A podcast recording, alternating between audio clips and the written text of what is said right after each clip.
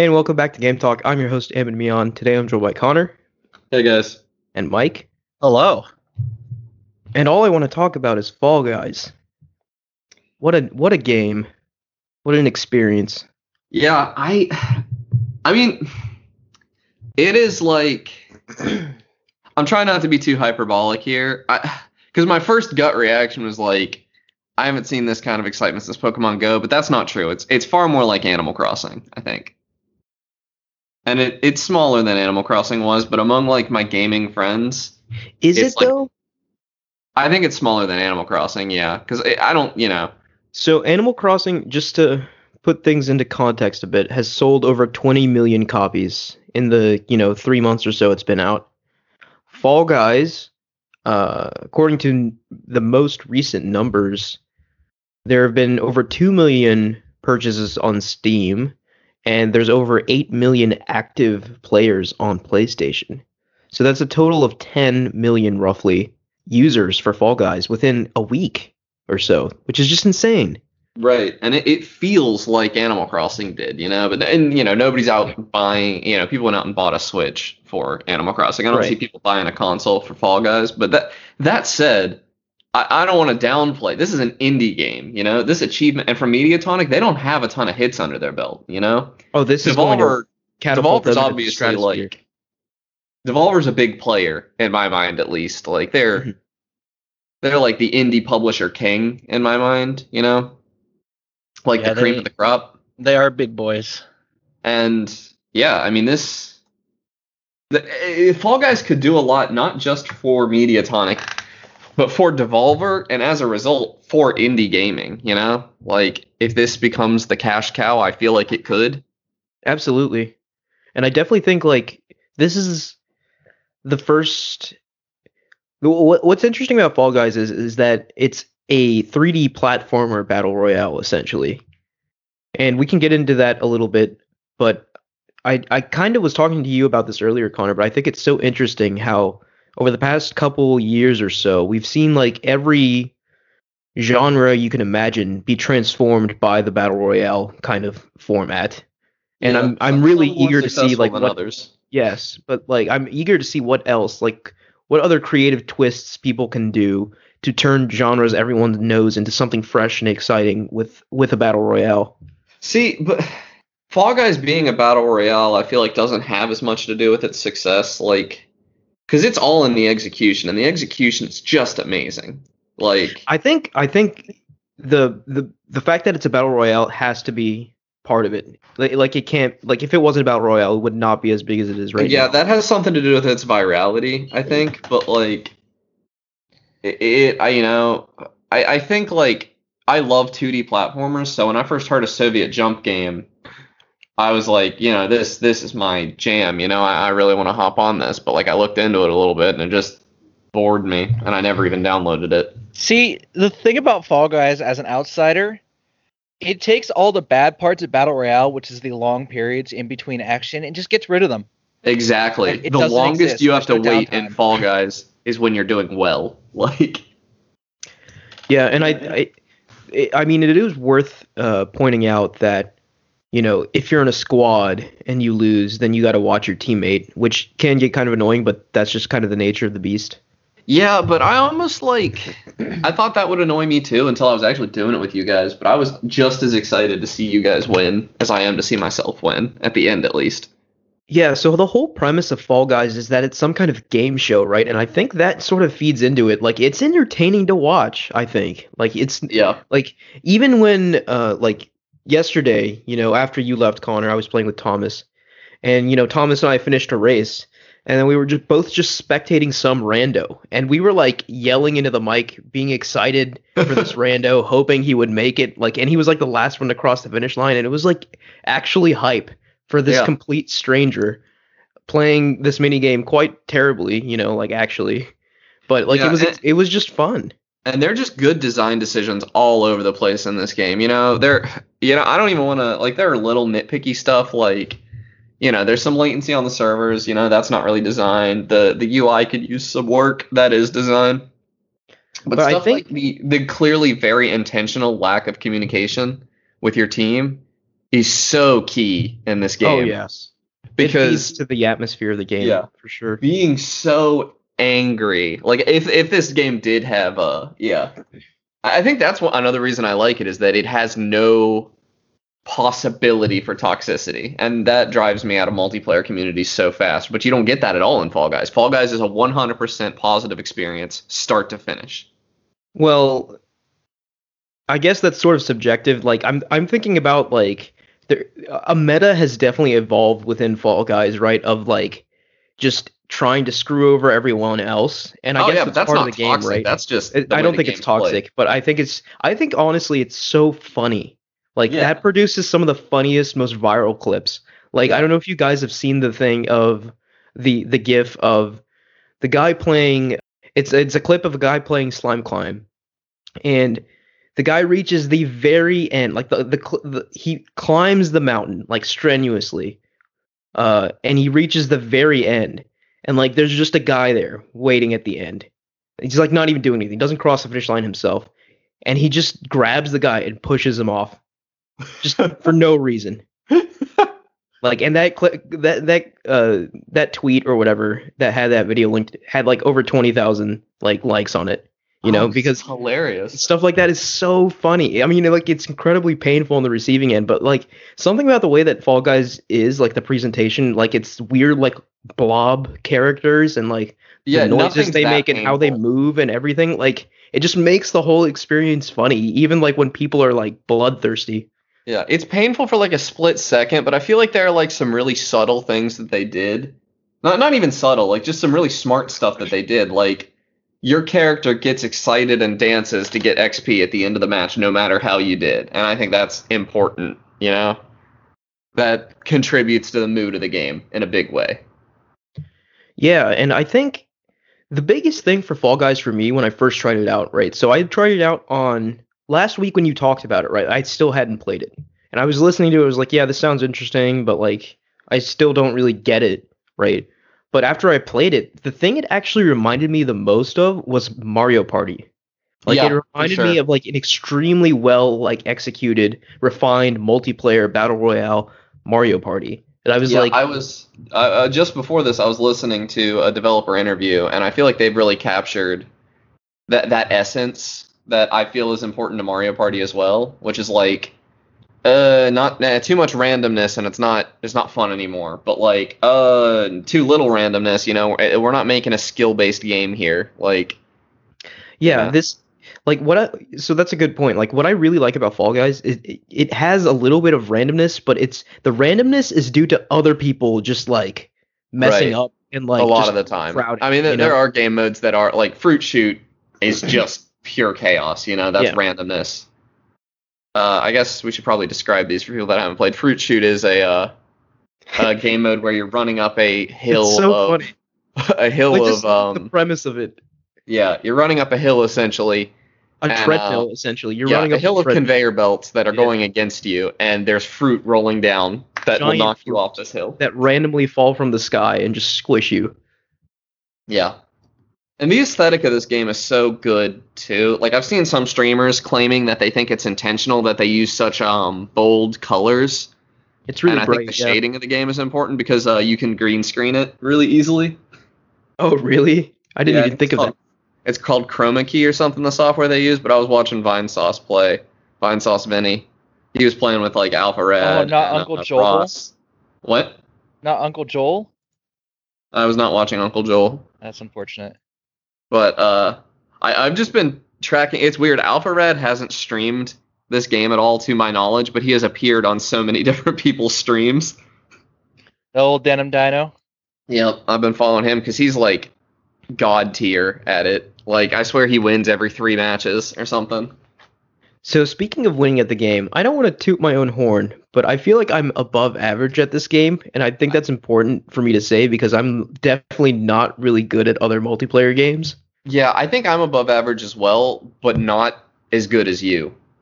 Not I quite. have It's hard to Ru- say because I do notice like I haven't really like I've joked about saying that the PS4 is easier. I've joked about that. It might be, honestly. But I don't know that that's true. But I do know that the meta is slightly different between PC and PS4. I mean, like just people- virtue of you know, there's eight million plus people on PS4 because they gave it away for free, and that could be anyone. You know, like I, I feel like the demographic, like the the age, is definitely much younger on PS4.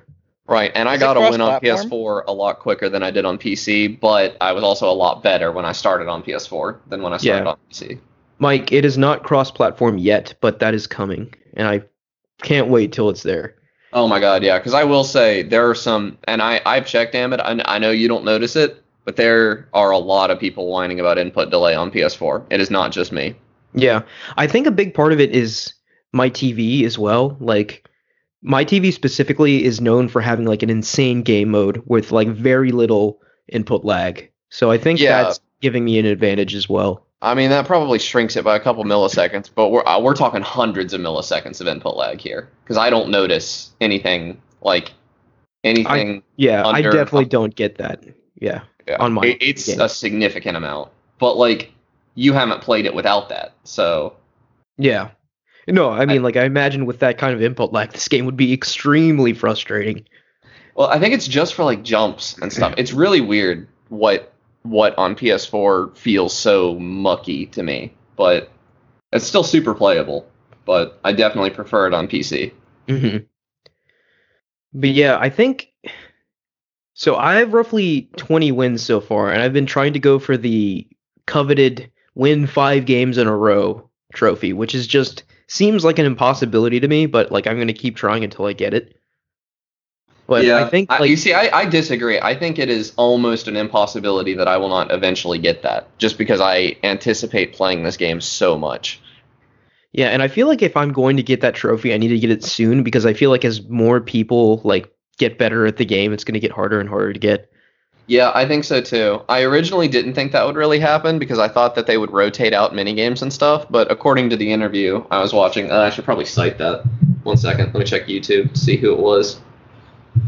But uh, according to the interview I was watching, uh, they do not intend to remove any minigames. That's the MinMax interview. So that's MinMax show on YouTube. So they're YouTube. just gonna be adding mini games.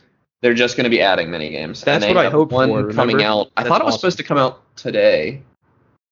Yeah, I, I checked Fall Guys earlier this morning and there was no update, so I don't know if since then they've pushed it out. But Yeah, I played a little bit before we recorded, and there was no update yet, so that didn't happen yet. That doesn't mean anything. I don't know what time zone Mediatonic is in, so but yeah, that really excites me actually. Like my my vision for this game, and I know you sort of disagreed, Connor, but like I want there to be dozens and dozens and dozens of mini games to where like each playthrough feels kind of unique.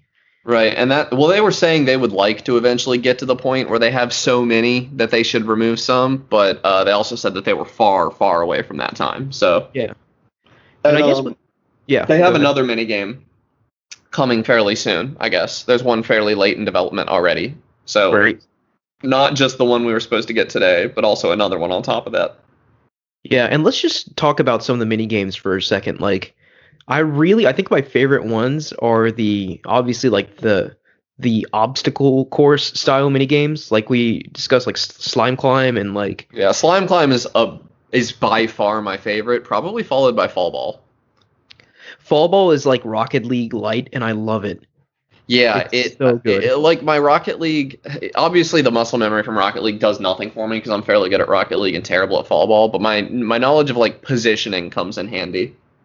Yeah, and I think there's so many like little tricks to it. Like I noticed people online, after you score, you should jump into the goal because that puts you back at center.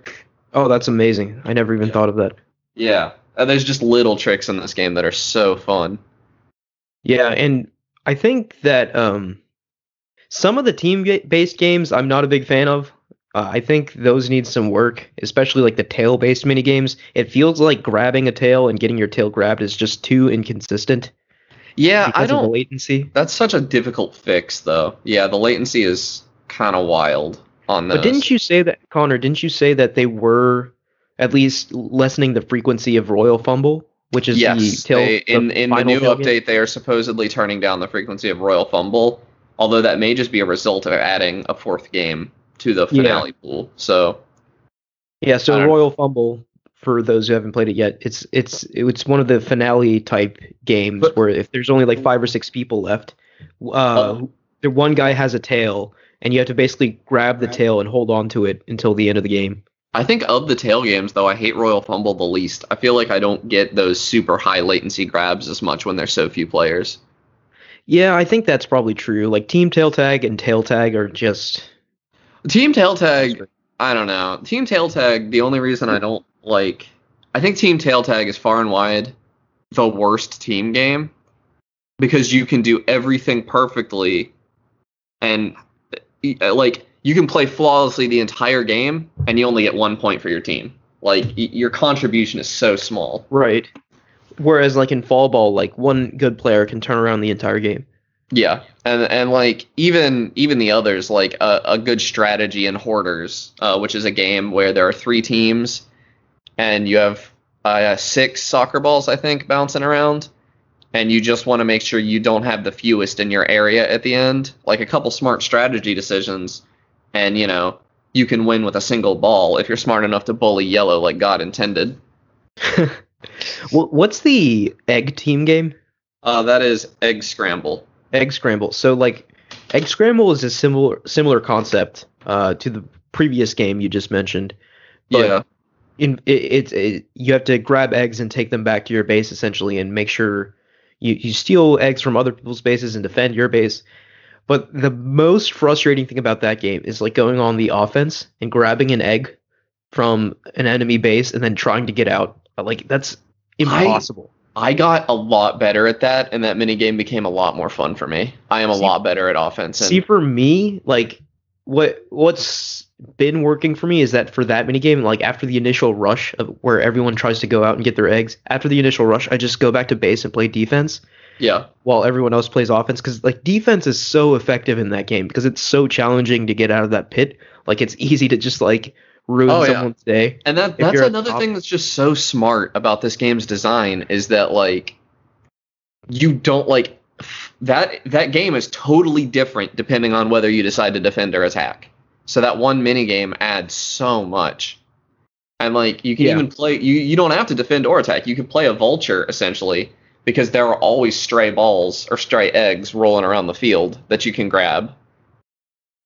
Yeah, they, I mean, like it's it's it's amazing because like at first glance it looks like a fun, accessible like mini game, like all of these do.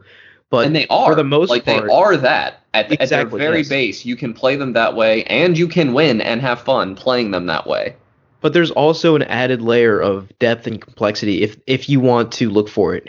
yeah And it's not like but it's just it's just a little bit, right? It's not like enough to be overwhelming. It's enough to be like, hey, there's more than meets the eye here. yeah i mean hexagon good lord I the love amount of depth Hexagon. the So amount of depth in so hexagon is a game where there are these i i, want to say like eight layers of hexagons maybe six. But they're they're layers of platforms and when you stand on a hexagon platform it disappears after a second. And so there's an amount of skill to standing on it as long as you can before it disappears so that you don't lose your platform. There's a skill to trying to cut you know cut somebody off. I, I think largely it's a game about partitioning. You want to Yes. You want to try to cut somebody off so that their platform has fewer tiles than yours does and make sure that they can't make the jump to yours without you know getting partitioned to yourself Yeah, so Hexagon is the game I most consistently win, and I've found several strategies that work for me. Like one game in particular, like I got like knocked down pretty quickly, but you know, instead of just stalling there, like what I usually do, right, is I slowly jump from one hexagon to the next, whereas most people are just running across them as the, they disappear. I time my jumps so that like I jump on them and slow my progress through the hexagons. yeah But like in Yeah. that one game where I got knocked down, I was like, okay, I'm probably going to run out of hexagons faster than everyone else. What I did was I ran around the middle area as much as I could until there was just like a ring left. So when people finally fell down, they just fell down into the slime, and I was just jumping on the outer ring. Waiting for And everyone to I, fall I've seen a lot of people that like to just fall down pretty far, like right off the bat, and do that. I don't think that's a good strategy. I've seen some think so. success with it, but I, I really don't think you're ever going to be putting yourself at an advantage by dropping early. the number just the numbers don't make Yeah. sense in my head for that. So especially if there's like well i don't know if there's like a dozen people playing then it might be more effective at removing some people but yeah i i generally try to you know take it slow and steady and just precise precise platforming if there's a dozen people playing, four of them are going to eliminate themselves within the first 30 seconds anyway. yeah Realistically. also like i feel like i don't know if this is a mistake or something but like for some of the finale games like there's just an absurd number of contestants like remaining Yeah. sometimes like for for fall mountain which i think is the most common mini game or f- final mini game at least from what i've seen but for fall mountain there could be anywhere from like four people left to 20 i've seen as many as 20 people in that final round I- all I've trying to 20. I, yeah, those run up the mountain and grab the crown to win yeah And I don't I don't love that. I like it being a small number in the finale typically. yeah it should be It, it's just more it, in like I know it doesn't actually make that big of a difference. Well, no, it does cuz if there's that many people in the finale, you're far more likely to be second row. And Fall Mountain, hate to say it, if you're not front row, you are at a huge disadvantage in Fall Mountain. Absolutely, yeah. Yeah, not that, that you know, not that it's I, you know this isn't a competitive game, but it feels. but it is though. It kind of is. It, it, it what's interesting is that it is and it isn't at the same time, which is I like mean, a we're never gonna have Fall. Guys tournaments. But like, weren't they talking about adding like a ranked mode or something? Or I did, were they imagine. against that? I, I imagine they're against that. I know I know a lot of hmm. people wanted like ranked hexagon only or ranked fall ball. ranked I- hexagon. I I feel yeah, that's turning this game into something it shouldn't be. yeah, exactly. I I'm against even like ever having a practice mode where you get to pick the games. Although I do think that there's room for like Twitch integration where like you know streamers could maybe host their own server and the chat votes on the mini games. I think that would be really cool. Yeah. But in terms Okay. of like party mechanics, like I feel like there's some improvements that me- need to be made there. Some obvious things, but I feel like this game just blew up so quickly that it took everyone by surprise. Yeah, and it's just so simple in the best way, in my opinion. You know, you just no no menus or anything. You want to play the game, you just turn it on and hit A, and you're in. Yeah. But uh shout out to uh Tiptoe, which I think is the funniest mini game. Really? Yeah, I I find it really amusing. Uh, so I- tiptoe is is there's a, a set of pl- basically squares leading to the finish line, right? And most of these squares are just empty, right? Like you step on it and you fall through, but like there's one hidden path through the squares that leads to the finish line. So what you get is like everyone clustering on one s- square, too afraid to like step foot forward because they're afraid to fall off and then by the time they respawn they're afraid the race will finish and everyone will cross and they'll be eliminated so everyone's just like shoving each other and struggling to stay on one square and as soon as like someone steps foot onto a valid square everyone just rushes that square Yeah. i think it's so funny I I typically play it um until like the last three rows of tiles. I dive. You dive You can, you can jump three So tiles with a dive. Ish. So like jump over the first, over the second, land on the third. You can do that with a dive. And if you get like, you know, there's there's always a chance you're gonna get lucky. Two dives can get you almost to the very end. And it's difficult to follow you. yeah but i feel like at that point it'd be just complete pandemonium right because like half the people will be trying to replicate what you did but then the other half will be like trying to find the right path It is, but I very regularly get first place with that technique.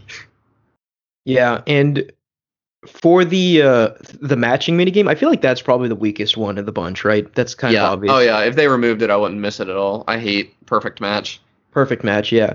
Or, or I feel like that one needs some tweaking to be like better. But I I've been thinking lately like something I really want to try out on a match of perfect perfect match is that like wait for like the last round and then just like confidently jump to one I know isn't the right answer and see how many people follow me because so I- many people in that game aren't paying attention and just go to where the most people are. I do that all the time. I, I almost always do that on PC, and I got two people today, and that was it. You know, like Really? It's just yeah, and nobody. Too you many people going to the right answer, I yeah, guess. too many. Yeah, you know, if if even three people ish, you know, see the right tile and jump to it, yeah, with confidence, suddenly everybody knows that that's the one, and yeah, the fun's over. Yeah. Um, what's the most rare mini game? I feel like it's Jump? Club. Jump Club? No way. I feel like I've gotten that quite often. I mean, I don't think there actually are rare like I mean, I think for me, like, I've only gotten jinxed like a handful of times. See, I don't think they're actually like rare. I think it's all anecdotal. I'm pretty sure it's all just random. And Okay.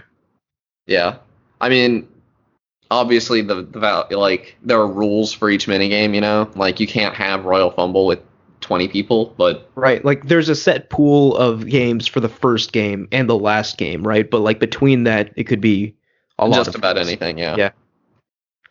Uh, a lot of people are like saying they, you know, fall ball. Uh, they're always worried they're going to get fall ball when the number's even. And I, I hate to break it to you guys, that game does not care whether or not the teams are even. Oh yeah, no, I've been on the the, the bad end of that. I've been on like the worst was when I was uh I think it happened yesterday. I was playing uh fall ball and there were only 3 people on my team. And one guy just went AFK. So it was just me and one other person trying to like fight like five people off. It was insane. Yeah, that's just not fun. Yeah. And we almost did it by the way. We only lost by 1 point, which Really? That's It's okay. That probably was really fun then. Yeah, it was it was like like we I this random guy I have no I no communication with. We were perfectly in sync. Like when I was attacking, he was defending. When he was defending, I was attacking. We were just yeah, that was awesome. There is there is one situation where I think the lack of communication is far more frustrating than it is funny, and that is um the game Rock and Roll, which Rock is and Roll. um, there are three teams and they're all pushing a boulder up a hill, and uh, at the end it rolls down the other side of the hill and into a goal, and the first two balls to get in they qualify, and um uh, that's all. That's all fun and games. You know, I don't really like. You know, it's pretty common that people on my team will abandon the ball immediately and go wait for the other team to get their ball there, and that annoys me because I don't think that's the optimal strategy. But it is good to have teammates there to stop other balls. However, the thing that annoys me and makes me scream at this game is when people don't know that grabbing is useless. I get I get grabbed and I get people diving in ro- rock and roll all the time. Diving does nothing. Grabbing slows down um, your team because you grab onto them. Yeah. You can't grab onto the boulder, and so if you get grabby teammates, you you might as well turn the game off. You you've been guaranteed a loss because you're you're just down two team members each. For every grabby teammate you have, they're stopping another teammate. So I mean, this game does have like a big troll aspect to it. So nobody's like- trolling their own team though. Everybody wants to win. yeah, yeah, and uh, that's uh the grabbing made me think of another thing, which is the controls of the game are like shockingly simple, right? So there's only like three buttons. There's jump, and dive, and grab, and then you know obviously move. Yeah. And like out of like those three basic things, like Yeah, the only You get all thing that makes this game sort of hard to get into is that it does have dual stick camera control, and that's a little hard on new gamers. Other than that, this game is something you can hand to just about anybody, and they can understand it quickly. Yeah, and I love like it, it's so it, it teaches you exactly what's going to happen really before it happens. And obviously that won't prepare you for everything, but it, it does, you know, give you an idea of what to expect. Like when my friend Thomas first started playing the game, he's like, "So how do you play?" And it was just like, "Yeah, don't worry about it. We it'll it'll be obvious." Yeah. Because like when the first like mini game showed up, it was just like, "Hey, you get to the end or like do this or whatever."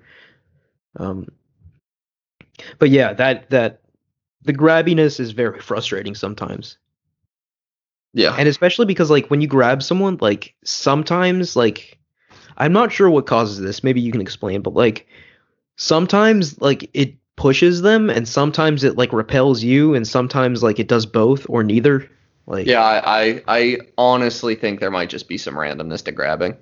yeah Or, or it could be that the grabbing, like that, what they literally might be doing is in game engines, you have like rigid bodies, and I have a feeling when you grab, it's literally just pulling the rigid bodies towards each other.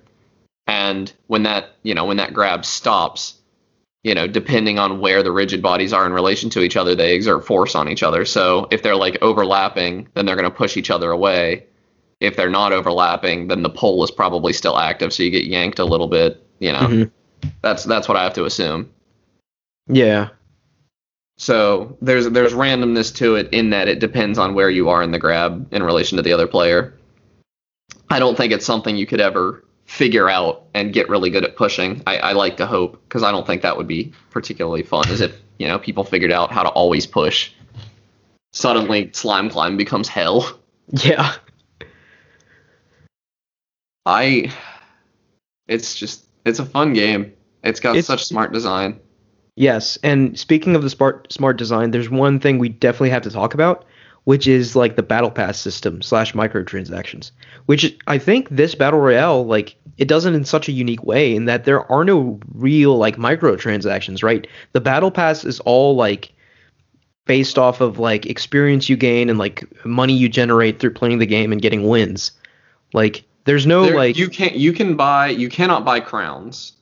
right you yeah you can buy main thing. You kudos with real money. Oh, okay, yeah, yeah. I But didn't. that doesn't bother me at all because you get showered in kudos, and you don't Yeah. even have to win to get kudos. You get it just for playing. The more rounds you survive, the more kudos you get. But the actual like the good outfits and stuff you buy with crowns, and I love that. I've always thought that there should be more reward for winning because like in Fortnite, and I get why Fortnite did it because Fortnite's not about winning. It's really not. Fortnite is a social experience and also a money making experience for Epic. Yeah. But you know, the only thing you get for winning, I think they have one cosmetic item per season or something that you get for winning. I, I know I got an umbrella for my first win. That's all I remember. And uh, that's yeah, it. I I, Whereas I Fall Guys, like, like, yeah. I sat like down and I was I saw this it. fish tank and I had two crowns and I was like, oh man, this fish tank outfit cost me six crowns. I'm gonna have to win four times today. And I sat down and I churned those wins out because I wanted that fish tank. Yeah, And Yeah. now I wear it proudly. yeah. Something similar happened when, uh, like I think the second day I played or something, there was like a a chicken costume from like Hotline Miami or something, and I just really wanted it, but it would cost like ten crowns for the whole outfit. So I got ten crowns, and now I wear that proudly every day. Yeah. The only thing I don't like about um, both of those outfits is that they do cover up your um, Yes. they cover up every other cosmetic completely except for your faceplate. So like Right. the cosmetics in this game, you have a faceplate, which is just as far as I can tell, only the color of your face. Yeah, And you now. have a pattern, a color, a topper, and a bottom. And so like the outfits Amit and I are describing right now are toppers and bottoms. And uh, they totally cover up both your pattern and color. All you get left is your faceplate. Yeah, I wish there was. I don't know. I feel like I wish those uh, costumes were designed with at least showing a little bit of the layers underneath. I, I don't even know if I wish that. I just kind of wish, because I can live without the pattern. You know, the pattern gets covered up. I kind of wish that the color affected the cosmetics. Ooh, that would be cool. Like I, because I love the um. Although there is another problem with the uh, the fish or uh, the fish tank outfit that I wear is that um. People mistake me, I guess. When I'm on blue team, I have a lot of green Oh, on me, God. and there That's there funny. is a green team sometimes, I believe. Yeah. And so I totally get mistaken by my own team for green team. So like when we're playing team tail tag, I'll get my uh, tail stolen by greens and blues. That's really funny. Yeah, and it's it's a constant problem. But I I would love, you know, I don't hate the default colors, but I'd have a lot of fun if I could change them. Yeah, and again, like this is the game came out like a little over a week ago, so we've we've got so much to talk about, and it's only like a week out, right? Like, and it says there like on the game menu that it's season one, so they have seasons planned. They have plans to add more games and add more content. We're just at the very beginning, I feel like, of like the next big battle royale, right? Like, I think this is the first time since I guess Apex Legends that a battle royale like broke out like this. I feel like this sound is, this has so much more staying power than Apex too. Yeah, I, Yeah. I think so too. But I definitely think like, you know, like time will tell if it truly is like going to be like a Fortnite. But like right now, it's definitely looking really promising. I don't think it'll ever like. I, I just don't think it has the. uh I, I don't know. It'd be insane for this to get Fortnite level. I, I don't think that'll happen. But I, I never don't- would have thought yeah. Fortnite could do it either. Yeah, I I don't think so either, but I'd love to be proven wrong. And like already, like you know, Fortnite, like you know, Fortnite made it when you have Marvel knocking at their door and asking to do like crossovers, right? But Yeah. like, you know, um, Fall Guys has already had like, you know, has already talked to like uh, what KFC or whatever. Yeah, Col- Colonel Sanders is kind of a how to put this delicately. They they'll do a crossover with anyone. Yeah, They did uh they did a Colonel Sanders dating sim, which I you know not no disrespect, that's hilarious, but you know It was a great time, except it kind of shoehorned you into dating Colonel Sanders. and I'm I'm sure Wendy's is streaming Fall Guys, you know like yeah. I, what was I was watching some brand? What was it? Oh, Chuck E. Cheese's was streaming Fall Guys. and that's a good That's one amazing. because like Fall Guys really the aesthetic definitely reminds me of like inflatable obstacle courses that I did as a kid. Yes, for sure. Like people keep comparing it to Wipeout, but I, I never, I have no Wipeout experience. I've never seen that show. So And also, I would be remiss if I did not mention the sick bass line that is the main theme of this game. the loading screen, yeah. Oh, it's it's. I, I saw it described as uh, pouring glycerin into your ears, and that is absolutely like what Like, this game soundtrack does. There's no that that that track has no business being as good as- as it is. Like it's Yeah. shocking, like how good Yeah. the music is. The whole game soundtrack is pretty good. There's like one song I don't like, and I can't remember where it plays. Yeah, I mean overall, I feel like the game's soundtrack really complements like the goofiness that is happening on screen. Like it, like it does that perfectly. But for some reason, like in the loading screens, just this insane bass line plays. It's just Yeah, I so good. I keep thinking like because this is a perfect game to mute the music in and listen to your own music while you play. You would miss nothing except you would miss this banging soundtrack, and I'm not prepared to do that just yet. Yeah, not just yet. I think I'll get there because I'm gonna play this game for 200 hours. But Yeah, like I'm. Oh my gosh, I can't wait to play some more today. You know. yeah, I'm probably gonna hop on too. But yeah, like currently there are. So I just looked this up. There are 24 mini games, which is surprising. I feel like that's more than I thought were in the game right now. But yeah, I think that's that's like a solid amount. But like I'd love to see that you know double in the next. Yeah, I mean that's 24 years. mini games, but three of those are tail tag. You know. Yeah, gosh. Yeah, Uh, tail tag needs. I, tail tag, I feel like needs to be adjusted or lessened. Uh, in Yeah. The only way. one I hate is team tail tag. The others can stay, in my opinion.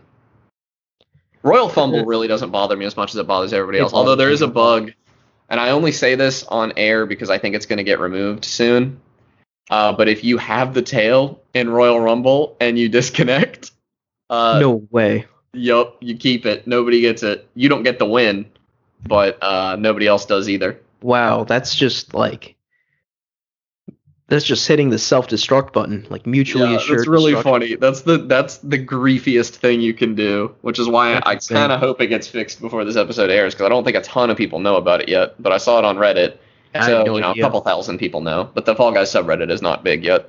I mean, there are a couple other well-known exploits, right? Like in uh, Block Party, where you can like boost yourself up on the edge and just avoid all the obstacles. Yeah, but there's a fix for that in the update today. I'm pretty sure.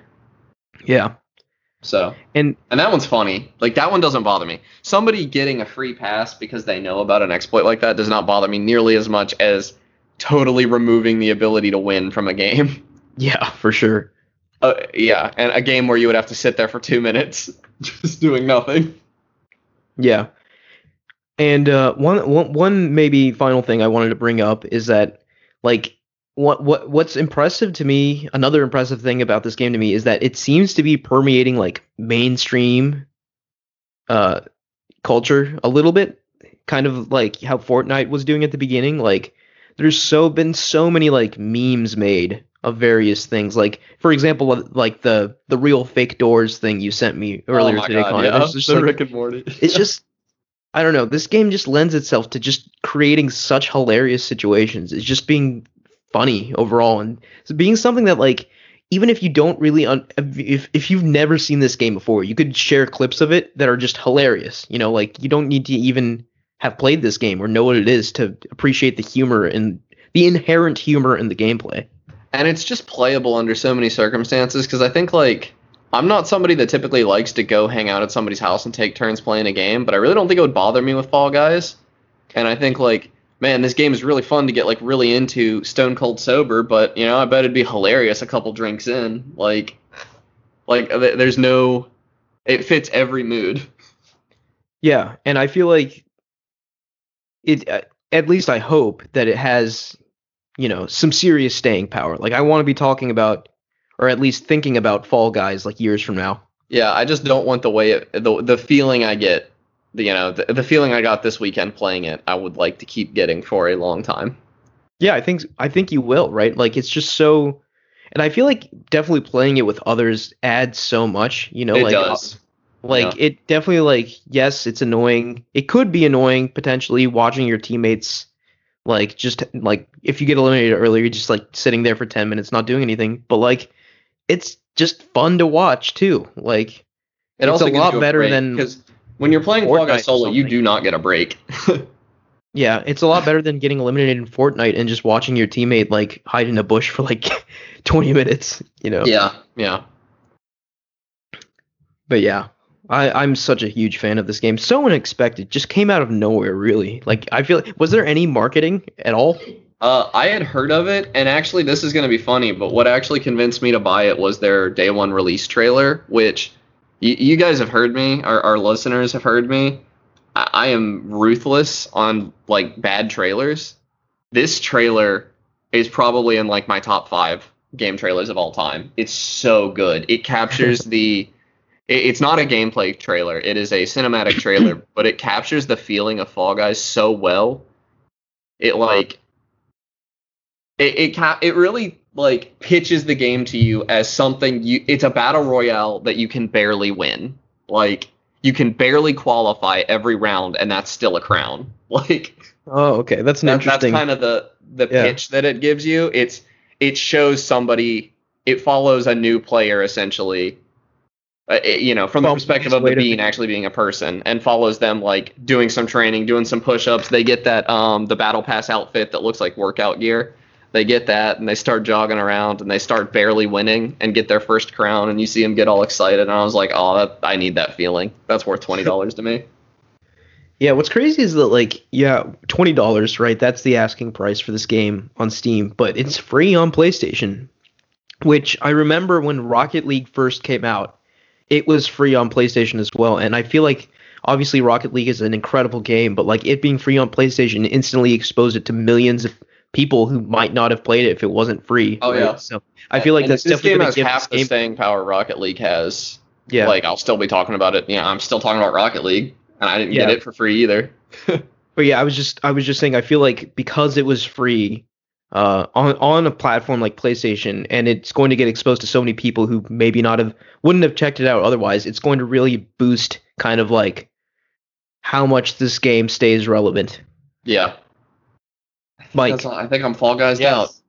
you ever gonna play this game? Uh, probably sometime in the future. probably not soon though. I still have a lot of other games I like to play right now. If you've got PlayStation Plus, you can get it for free. I haven't had PlayStation Plus since my last last debit card expired, like when Chip was introduced. Ah, okay. It's Oh, wow. been like four or five years. Yeah, I had to get PlayStation Plus just for this game because I don't play any multiplayer on my PlayStation. I should probably play through Bloodborne while I have PS Plus. Actually, Oh yeah, for sure. Bloodborne's one of the greats of the PlayStation 4 generation. yeah, I mean I have it. I was just saying like I didn't have any multiplayer last time I played it. so Oh yeah, yeah. Nice. Might check that out. Also, if you get PS Plus this month, you get Modern Warfare 2 remastered, which I don't really care about, but I feel like a lot of people do though. So I'll probably play it just because I have it. and I haven't played a Call of Duty in a while. Well, I don't know. I cared like they gave away the modern they gave away um Modern Warfare 1 for free at some point and I cared a lot more about that because that game was huge to me like when I was younger. Really? I, You Yeah. see, that might show the age gap between us because Modern Warfare 2 is the one I remember all my friends playing.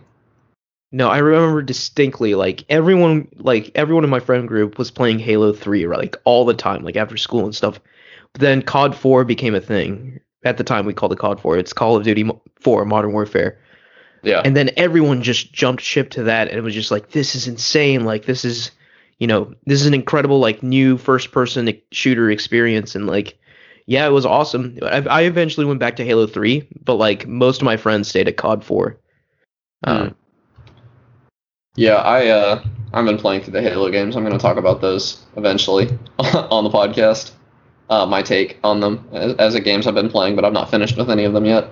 Yeah. But I think last week we mentioned uh, the ongoing situation at Blizzard and you know the wage disparity is being exposed and, and the employees kind of banding together. oh, there's a new one today wages. too. A new what? Uh, new thing came out. Hold on, let me pull it up.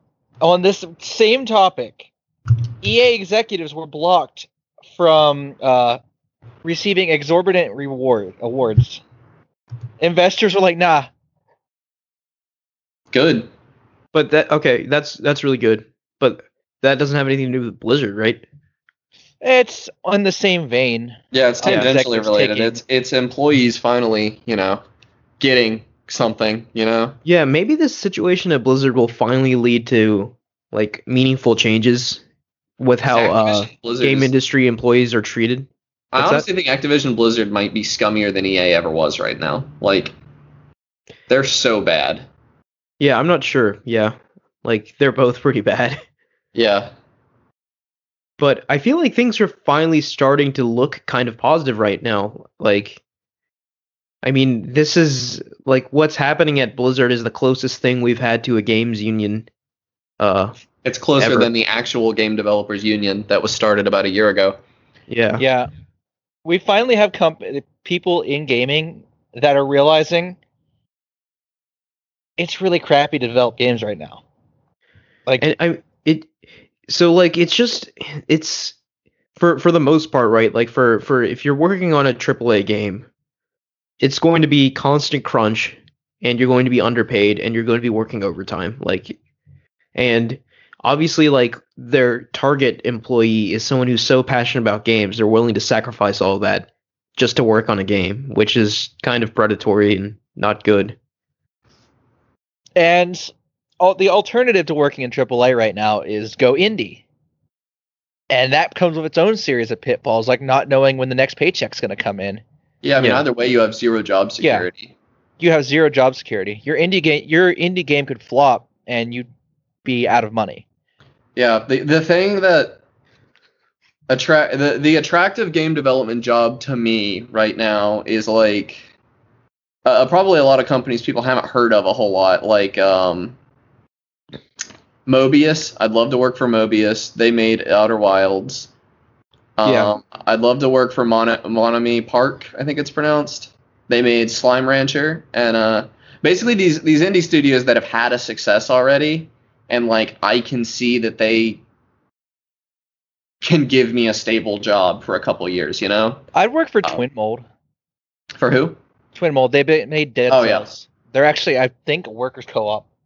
Yeah, yeah. or you could these- uh, get a job at Riot and make the big bucks yeah. Yeah, and I probably make better decisions than half of Riot's balance team, but we don't Ooh. talk about that. I'm like Igloo Soft, that's started by one of the Starbound developers that made a decent amount of money, and you know, people, uh, you know, the ones that don't need a hit to survive.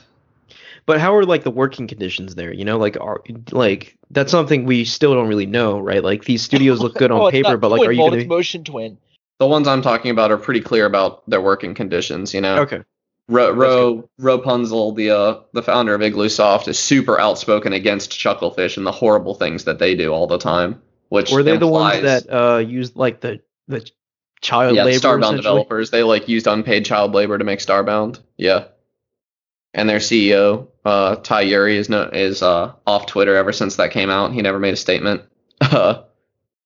That's Yeah. all the statement I need. yep. Oh, but everybody's gonna buy uh, Witchbrook because they think Concerned Ape is working on it because people aren't, you know. People think Witchbrook is made by the developers of uh, Stardew Valley, and it's not. It's made by the publisher. I, I have all kinds of issues with Chucklefish. I I, eh, I don't know if I want to get into it right now. Uh, Yeah.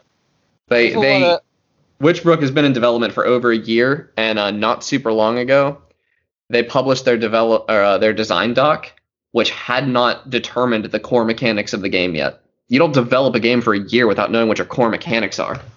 That's insane. What are you doing? Counterpoint. The counterpoint Everwild. Well, uh, Rare is not. I hate to break it to you, but Rare is not the company to look to as the shining beacon of game design right Oh, now. Yeah, no.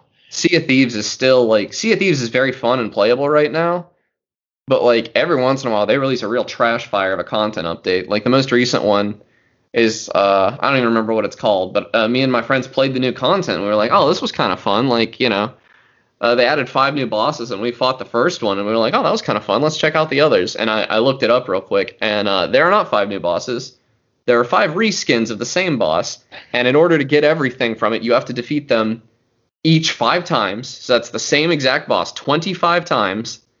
And um, the boss takes about 45 minutes to kill. I mean, that sounds like an MMO type activity. It, yeah, but MMOs have interesting combat. Like Sea of Thieves, the most interesting decision you make is sword or gun, and like even that really doesn't matter. hmm The only fun combat is naval combat, and it it finally got a bit of a focus here recently. But I don't know. I just typically only play the Tall Tales, which means Sea of Thieves only has you know 10 hours of content for me, basically, which is fine. Yeah. But Rare is not. They're not what they used to be. Uh, yeah, that much is evident. But just to bring it back to Blizzard uh, for a second, so like employees are starting to like revolt as they discover this anonymous pay data, right? And I think, I mean, obviously that's a good thing. And I think people being aware of what they're worth is an important thing that like a lot of people aren't aware of. Yeah. Oh, I'm. I mean, this might be a hot take to a lot of people, but I, I think your salary should be on your LinkedIn. Honestly, I think it's insane. You you are putting so much power in your employer's hands by not sharing your salary. I think I, I I agree. Like I'm not one that likes to hide. Like if if someone like were to ask me my salary, I'd gladly tell them. Like it's not something I try to, you know, keep secret. I think Yeah. if the more you're open about these things, the more, obviously, the more t- power you take back, and the more like you just dispel the stigma around like like why does it even need to be secret? You know, like that's something that's kind of just been drilled into us for no reason. Yeah, It's Like- not for no reason. It's it's very much intentional. It, for it the puts- interest of the employer. Yeah, and I know right? so many people whose employers have told them that like they're not allowed to share their pay. And that is absolutely, at least in the state of West Virginia, completely illegal. Yeah. Complete and I and this is stuff like I hear about hospitals telling people this and stuff. Like, you know, i- not like small businesses that don't know any better. These are like huge financial institutions that Wait, what's entirely illegal? uh, you cannot tell your employees not to like share how much they're paid with each other. That is oh, illegal. that's that's illegal. Hmm. Yes, very much so. It's employees should know how much each other is being paid. So yeah, because people because tend to undervalue themselves. I mean that's how. Yeah, that's how you get stuff like women getting paid significantly less, or you know, Yeah. Uh, you know, anybody in the LGBTQ Or- community or getting racial, paid yeah. less, or Racial you know, discrimination, too. racial discrimination. Yeah, They they get lied to by like their employer, like, oh, everyone's getting paid this rate. or And even then they don't question it. This is probably Have relatable. to question it.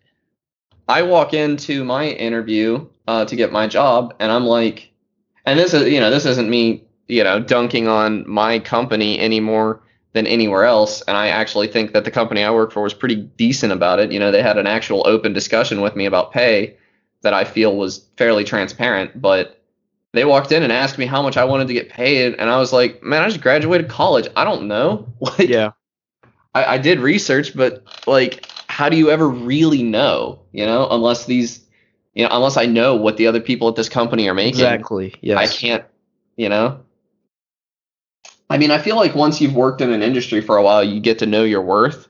But these, you know, these 22 year olds coming out of college, they don't know their worth yet. You know. Yeah, they like they settle for the minimum, and that just gets them into a predatory system.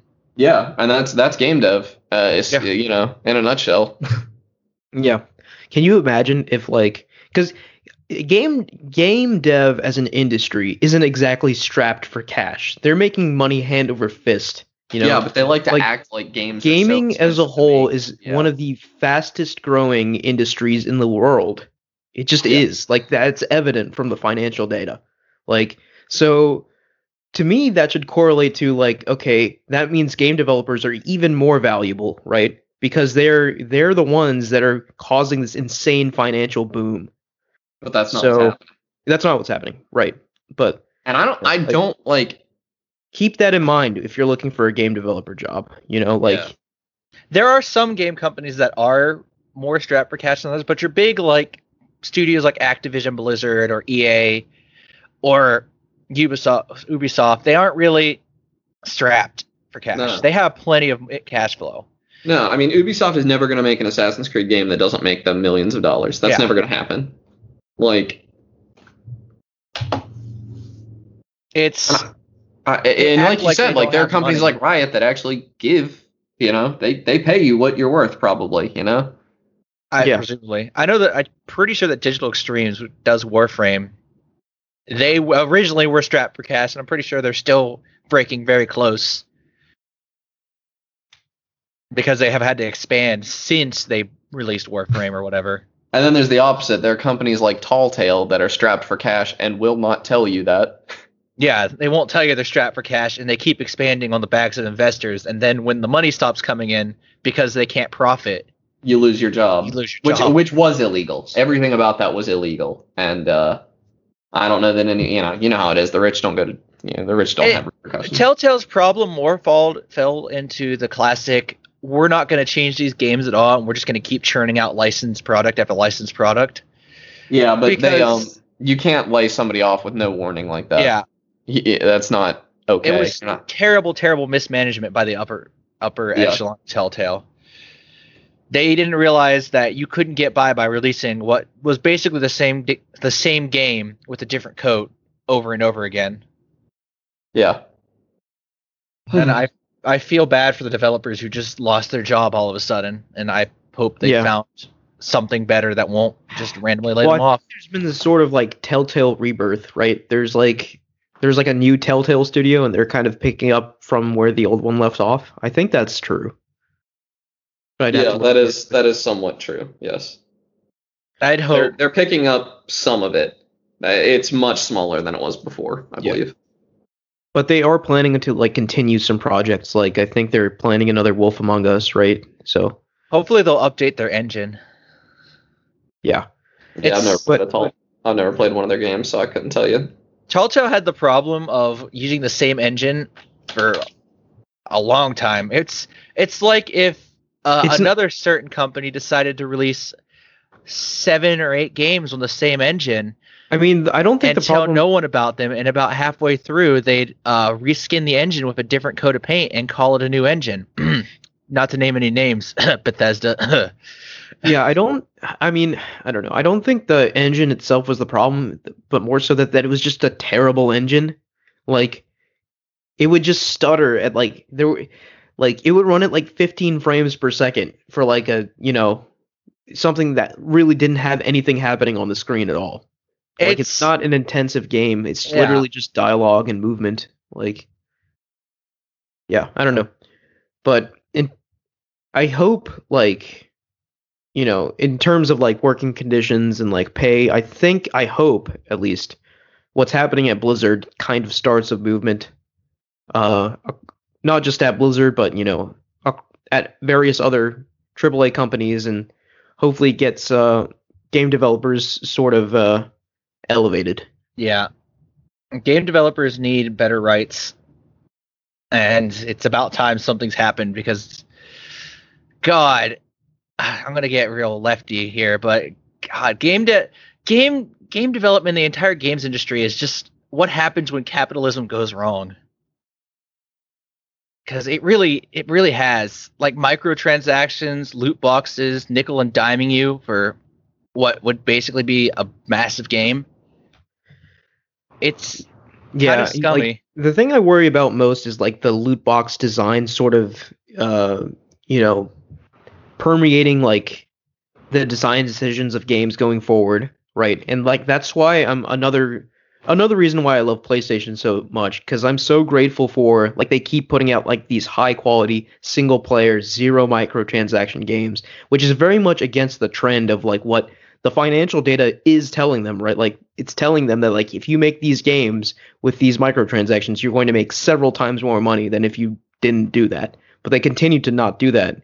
And I think that's because they're more interested in creating stories, meaningful stories. Obviously they sell well and make lots of money, and if they didn't, they wouldn't do that. But like they I think could they be see the value more. of loyalty. What's that? They, they see the value of customer loyalty, Yeah. which Yeah. no one is loyal to Epic. Everyone loves Fortnite. No one ca- no one is going to care about Epic's next game. Yeah, no not not unless care. it's another Fortnite, you know. True, very true. the thing the thing about like microtransactions is I don't mind when a game says like, oh, we're gonna release a DLC in like three, four, five months because we're after we sell this game, we're gonna start development of a DLC. I don't mind that. I don't mind paying for extra content.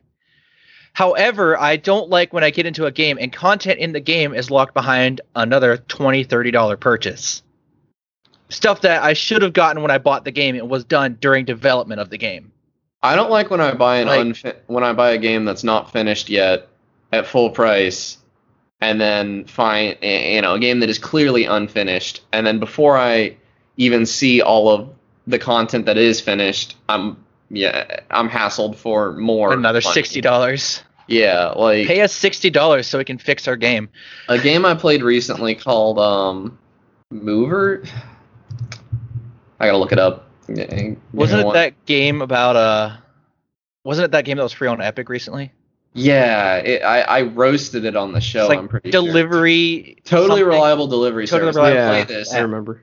and like it has a pretty fun core game. I even still have it still installed apparently, but it has a pretty fun core gameplay. But like the missions are all horrendous, and then I'm playing around with it, and I'm like, this game doesn't feel finished. And I looked, and it's not an early access game. And then I look, and they want like twenty dollars for DLC, and I'm like, who on God's green earth is gonna buy this? Like, come on. I hate saying it, but stupid people Yeah, people Or people with- sense. with more money than sense. Yeah. or or people. Yeah, eh, yeah. You don't have to be stupid to have more money than sense. You can just have a lot of money. You could be stupid rich, but Yeah. there, there are even like, like more games should take the No Man's Sub- Sky approach, where their game released in an awful state with nothing in it, and instead of you know pulling a backtrack, they went silent on social media, and then when they finally started becoming active again, there was a massive patch that added more, and they kept adding more and more for free.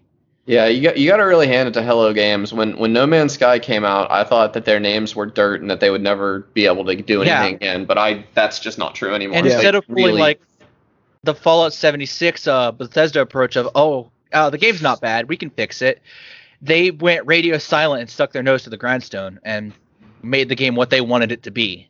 yeah, whereas Fallout 76 just started charging for more stuff. Yeah. Like, I like developers that realize, oh, we messed up, give us more time and we'll fix it. Look at Halo Infinite's delay. Yeah, I was gonna say. Speaking of developers asking for Surprise. time, Yeah, that's no that's one. actually like the biggest. Yeah, that's crazy. That's the biggest probably story of of the Like- week, and we didn't even mention it. Everything. Yeah, I mean the console war ended. trailer Yeah, looks that's dumb. it is wild. Oh God, please don't use the word console war unironically.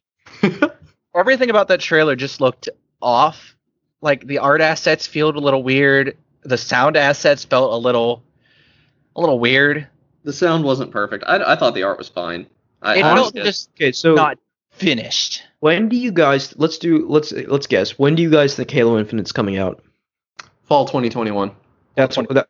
Yep, that was my guess too. Like I don't think it's an early late 2021. summer, late summer, middle fall. If it was going to be early 2021, they wouldn't have delayed it. They'd have crunched. I Yeah. straight up. I honestly wouldn't be surprised if this came out like November 2021. Like, Yeah. Yeah.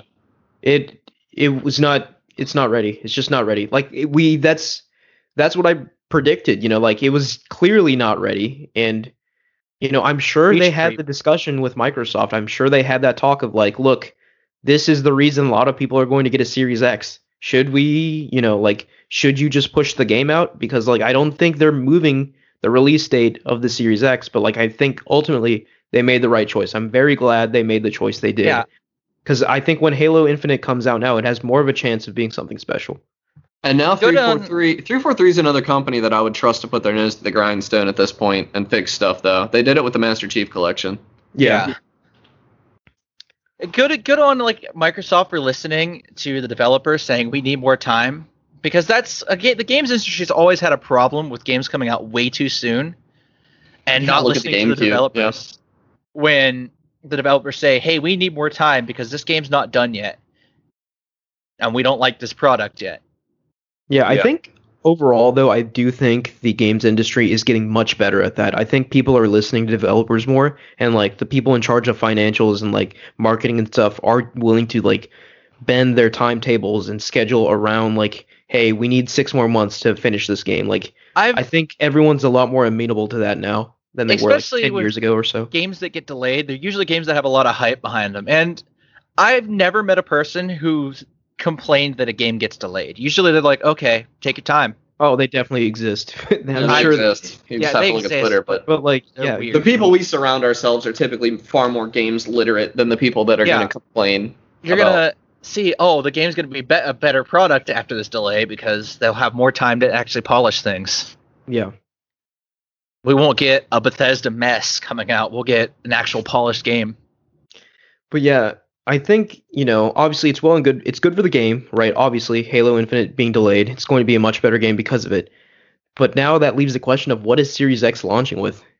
Like it's just going to be third-party games, which isn't unusual actually, right? Like Uh, it's going to have Microsoft Flight Simulator, isn't it? That's a that's a weirdly big thing right now. isn't that already out though? I think it's already out. Oh, is it? Well, it's not going to run well on a on a One X, I don't think.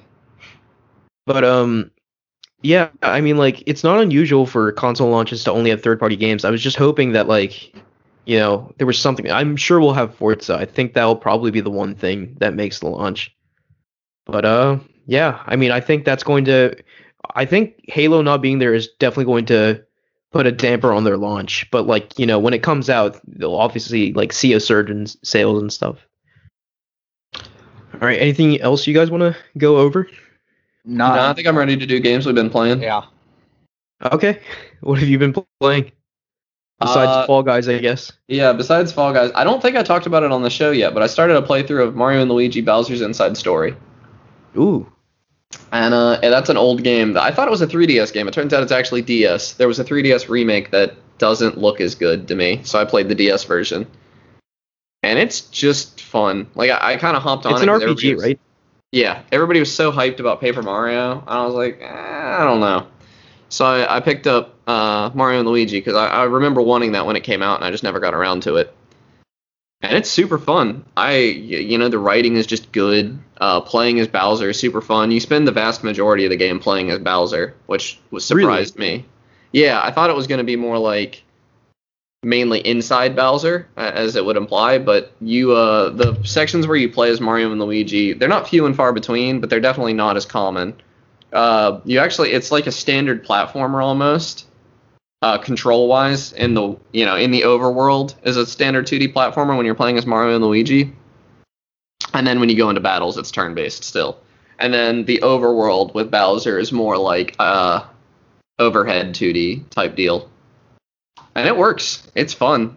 Uh, they, you know, the characters are fun. I, I'm not super familiar with like the Mario and Luigi lore, but it clearly references previous games. I don't have Yeah. any complaints. It's fun. If you like the the Paper Mario slash Mario and Luigi combat systems, you know, with the action commands and all, and I do. I'm enjoying the turn-based combat in this, and you all know how much I hate turn-based combat typically. I really need to get into the Mario and Luigi games because I feel like they're they would definitely scratch the Paper Mario itch I've been feeling.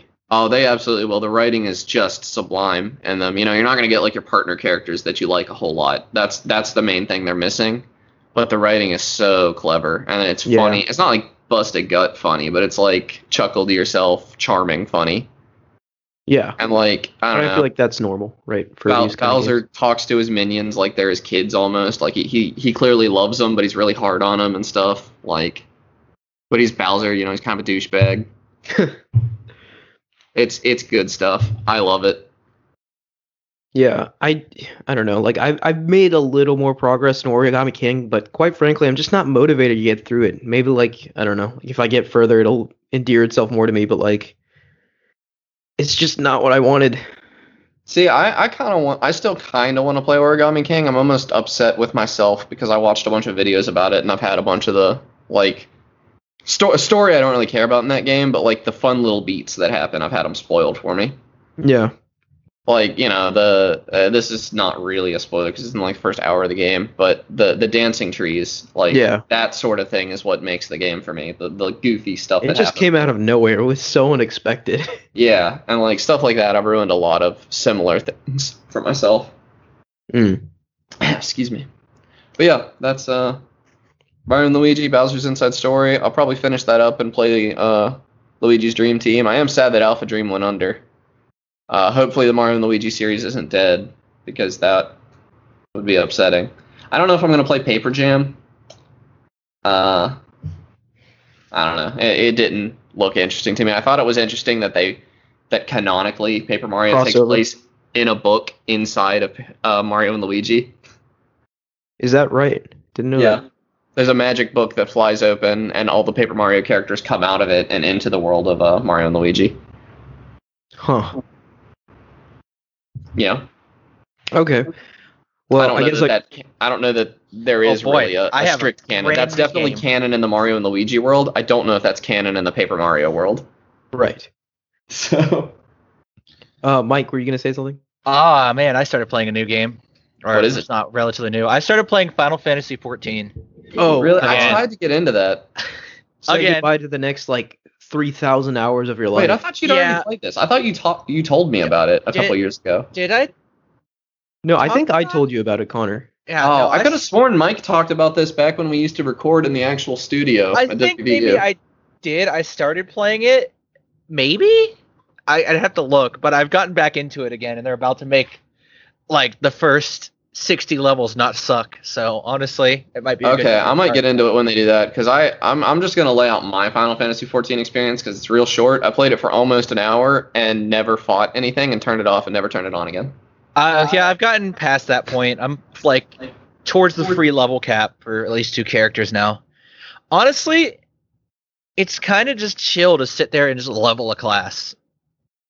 'Cause it It, just did long. nothing for me. It, I, it was so long. The intro was so long and so stupid and so boring. I couldn't Yeah, get they're. past I think they're fixing that. They're fixing. Yeah, I the hear whole they're Realm Reborn content and giving you access to the better to the better expansion for free. Because I I, hear sat they're and really improving the intro, and I thought they were doing a Monster Hunter type deal at the beginning there when you're like on the boat and they act like something weird is happening, and then they don't. And then you show up on land and I'm like, oh, well, maybe something interesting's going to happen now. And then it doesn't. And then, like, so much talking and so much exposition. And, like, an MMO is such a good opportunity, in my opinion, to, to do, like, subtle story and, like, world building and stuff because there's so many people to talk to and everything. And they just didn't bother. yeah, I mean, I hear like the be- beginning is rough right now, and they're ironing ironing that out. But like from a lot of MMO fans, I hear often that Final Fantasy 14 is like the best MMO right now, Yeah. Which is scary to me, very scary to me, which is why I'm not touching it. Yeah, it's. Anyway, Mike, I didn't want to steal your thunder too much. I'm sorry. Uh, it's fine. I I was streaming it last night. I'm like, oh, I'm just gonna play this for like two hours. I ended up streaming it for like five or six hours, Yeah, Oh, wow. and I want to go back and play more because it it's just fun. I'm, I might tune in on your stream because I, I have a couple friends I've seen on my Steam friends list playing it, and I just don't get it. It came out on Steam, right? Uh, I think it might be on Steam. Okay. Connor, when I'm I down downloaded to it, it was not on Steam. I'm down to start it with you when they finally push out that update to like make the beginning of the game better. Because I, I keep hearing that like that's the best time to jump in. Like And we like should. I read, I know we shouldn't. In fact, yes. Forget I said any of that. Don't do it. You'll lose out. You'll lose time. no, me don't and do Amid it. both have a, a a strong proneness, I guess, to addiction in MMOs. Weakness. Yeah. Honestly, though, it I've had like a lot of weird experiences because I'll just be going through like one of the towns and I'll just see someone playing like a lute playing like Zelda music on it. Uh, and see, it's that's the surreal. Like I they'll love just that, though. start playing a song, and I'm like, what's going on here? My favorite MMO of all time, Mabinogi, was like like that was the game. Like the that uh, to me the social interactions, the the lute playing, the like hanging out with your buds in the towns, that was the game. And the monster hunting and like dungeoning and stuff was like almost a mini game attached to it. Like ah, I miss that game. Also, uh, if you're gonna play 14, don't play DPS in dungeons because you're gonna be waiting cigarette. like 20 minutes. it's it's bad. yeah. There's a lot of people that play DPS, and I've been trying to level DPS, and oh, wait times for dungeons are quite long. I'm hoping uh, Phantasy Star Online 2 picks up when uh, that big update or whatever. Uh, basically, a new game. I don't even know why it's still called Phantasy Star Online 2. The big oh, Xbox will have that, which is important to people like me. Yeah, but I, I don't know. I guess my question was more framed around like new games, games that are like going to be Well, it's not defining a new generation. It's it's a totally new game. Is it? I Yeah, it they're just calling it Phantasy Star Online 2. Yeah, you can't transfer your character. You can't transfer anything. Okay. That's Yeah. kind of weird, but that's cool. Yeah, it, it basically made me quit playing Phantasy Star Online 2. It was actually a really dumb announcement to make, in my opinion. They pretty much told me, don't waste your time with this game because the better one's coming soon. Yeah, but I feel like for most people it didn't affect them because they're already too too afflicted by the drug. Yeah. Oh no, I've really just dug back into Final Fantasy 14. The combat's actually kind of enjoyable, which is weird. I normally don't like MMO combat. But there's something about being able to just turn off my brain and just shoot arrows at something dressed as a wizard that really makes me makes me happy. Yeah, I hear that. Yeah, I've been itching for Final. Yeah, I picked up Final Fantasy 14 right after I played 15 because 15 just Emotionally 18's a legit good did it. game. did it to. Excuse me, did it to me. Tearing up already. I love that game. I know people hate it, and it makes me think I should probably pick up Final Fantasy VII remake, but or at least Final Fantasy VII. Final Fantasy VII is getting added to Game Pass like this week, I think. So Oh, I'm nice. It's weird how Final Fantasy VII remake managed to scramble like what's the first hour, hour and a half of the game into a 40 hour game. Now that's impressive. Yeah, that is yeah, that's something.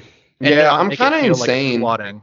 because I don't want to pick up Final Fantasy VII remake because I'm like, oh, it's not a complete game. But then like you say 40 hours, and I'm always saying like, man, I hate it when games are 40 hours long. I don't have that kind of time.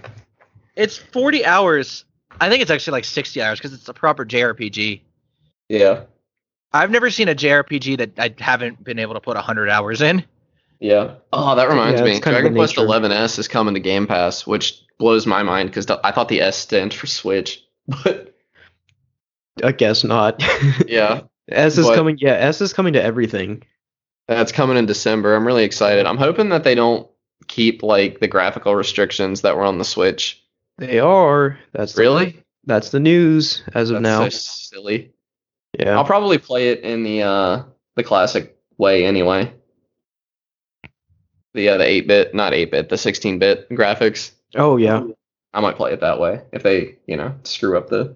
I don't. I don't care. I'm getting it for free through Game Pass. I'll, I'll play it however I want.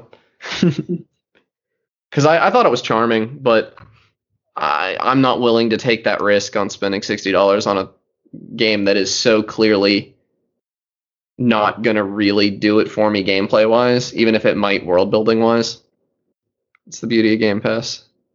What have you been playing, Ahmed?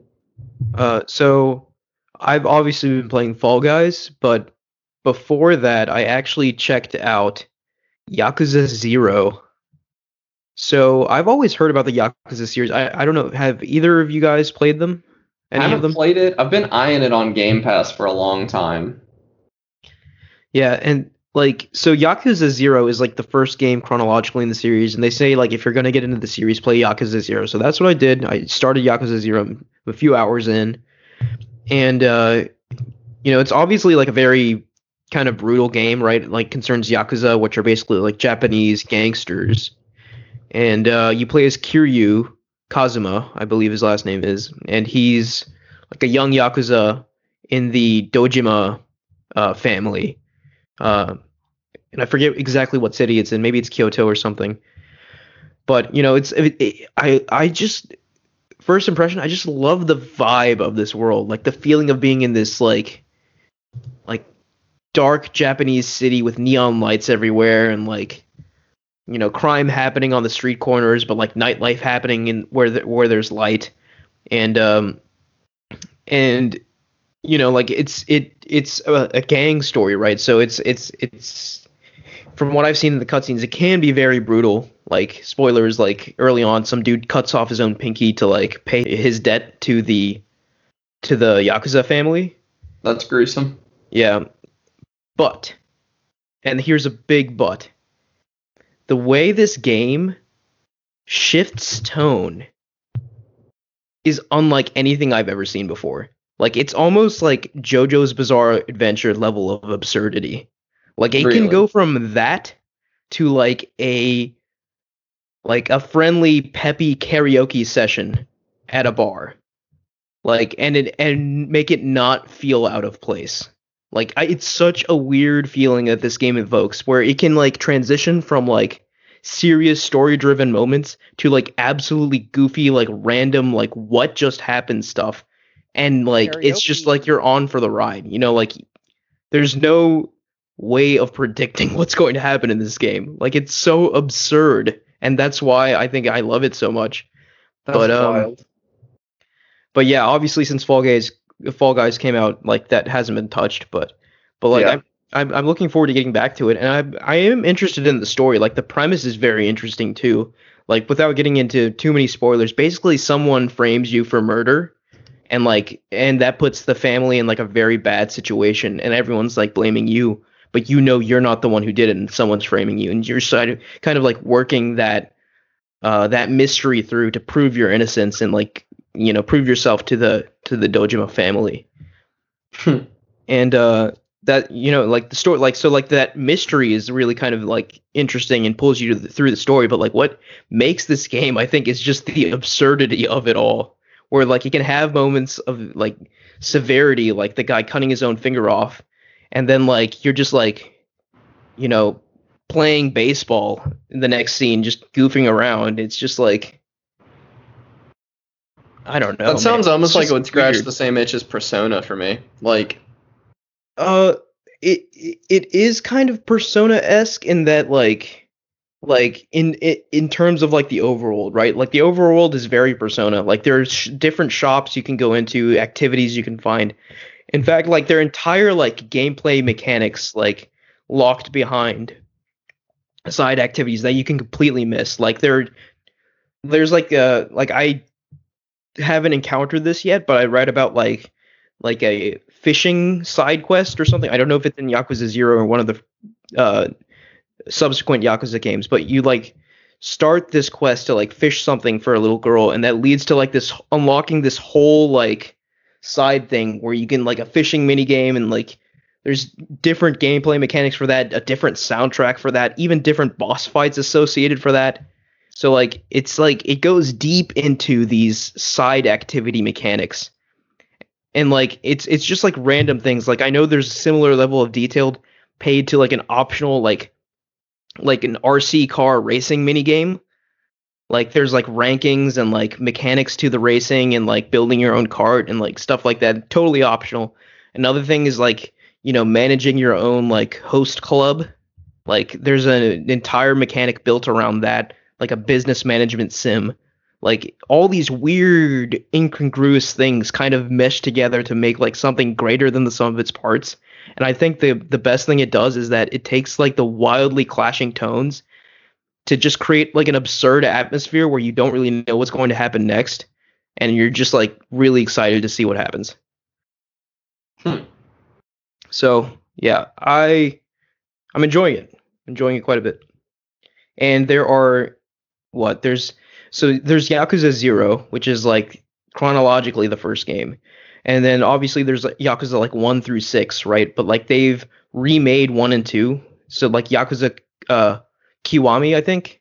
And then Yakuza Ki- Kiwami 2 are remakes of 1 and 2. And then 3, 4 and 5 I think were PS3 games, but they've been ported over to PS4. And then Yakuza 6 was a PS4 game. So I think if you want to experience the full story of Kiryu, you have to play like all seven of those games. Yeah, And they're- first Yakuza Zero, Kiwami, and Kiwami Two are all on Game Pass. Uh, at All least Game Pass PC. Yeah. But yeah, like, and, and I don't think these are short games either. Like, just out of curiosity, I googled like how long on average Yakuza Zero was to beat, and it was like, if you try to do like most things, it would take you like 80 plus hours, but like 40 or so for the story. I was like, geez, like th- this is a long, sprawling tale. So, uh, I don't know. I think I think it's a really cool thing I've sort of discovered here, and a big part of that is I have to give a shout out to uh, this YouTube channel, Super Eyepatch Wolf. He does amazing videos on things he's like really passionate about, and he did one on why he loves the Yakuza series, and that really kind of drew me into it and one made uh, made me curious and want to experience it. So I bought it on PlayStation for like twenty bucks, uh, Yakuza Zero, and I have Yakuza Kiwami already through like PlayStation Plus one month, so I, I'm already set in terms of Yakuza content for the foreseeable future. So that's what I've been playing besides Fall Guys. Very nice. Long episode this week. Yeah, yeah, a lot, we had a lot to talk about. Mostly A lot of Fall Guys. A lot of falling. a lot of guys. Yeah. All right, guys. I think that's gonna do it for us this week. Thank you, Connor and Mike, for joining me. A chew. Nice. You can follow us at Ad Podcast Game Talk on Twitter. You can please like, rate, and review us on any podcast service you use. And click the link in the Discord to chat with us there. And thank you guys, and we'll see you next time. Bye.